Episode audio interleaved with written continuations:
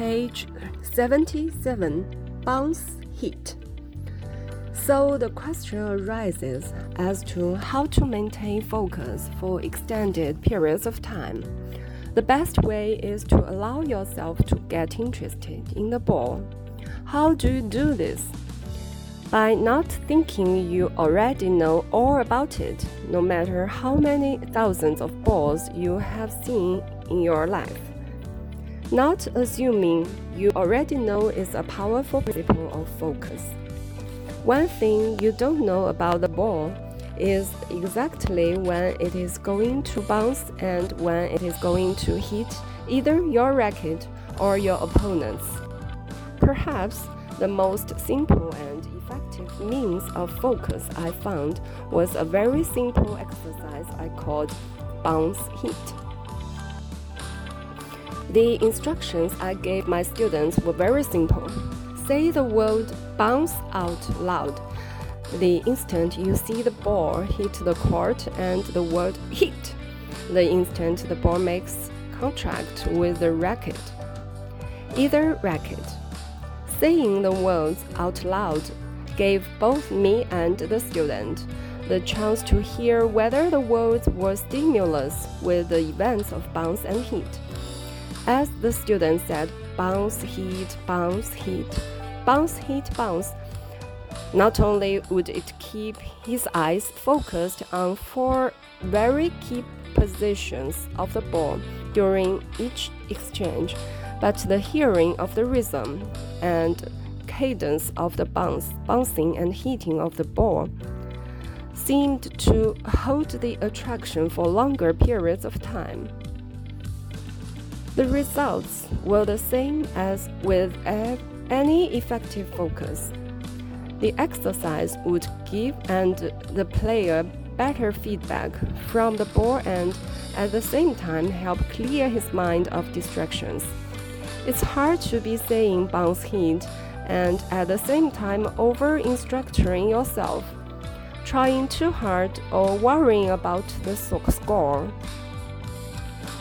I found that beginners would learn effective footwork and beginning level strokes and often be able to carry on quiet long exchanges from the baseline within 15 or 20 minutes without even thinking about it, while Self 1 was kept busy tracking the bounces and hits. Surprisingly, I also found that many advanced players had more difficulty with the exercise because they had more going on in their minds that they thought was necessary to go execution. When they would try the experiment of letting go of their controlling thoughts and just focus on the bounce and hit, they were usually very surprised and sometimes a little embarrassed about how well Self 2 performed without the usual kinds of Self 1 thought process that they had felt were contributing so much to their game. One of the easiest ways to maintain interest in the ball is to not look at it as a stationary object, but as a, an object in motion. Watching its scenes helps focus your attention on the object itself, but it is just as important to increase your awareness of the flight of each ball as it moves towards you, and then again as it leaves you your racket. My favorite focus of attention during a point is on the particular trajectories of each shot, both mine and my opponent's. I notice the height of the ball as it passes over the net, its apparent speed, and with utmost care the angle at which it rises after bouncing. I also observe whether the ball is rising, falling, or at its apex in the instant before the racket makes contact. I give the same careful attention to the trajectory of my own shot. Soon, I become more and more aware of the rhythm of the alternation shots of each point and am able to increase my sense of anticipation. It is this rhythm, both seen and heard, which holds fascination for my mind and enables it to focus for longer periods of time without becoming distracted. Focus is not achieved by staring hard and something at something.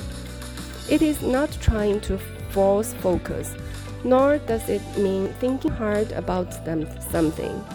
Natural focus occurs when the mind is interested. When this occurs, the mind is drawn irresistibly uh, towards the object or subject of interest. It is effortless and relaxed not tense and overly controlled. When watching the tennis ball, allow yourself to fall into focus.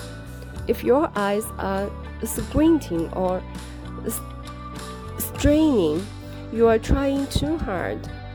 If you find yourself chastising yourself for losing focus, then you may be over controlling. Let the ball attack your mind,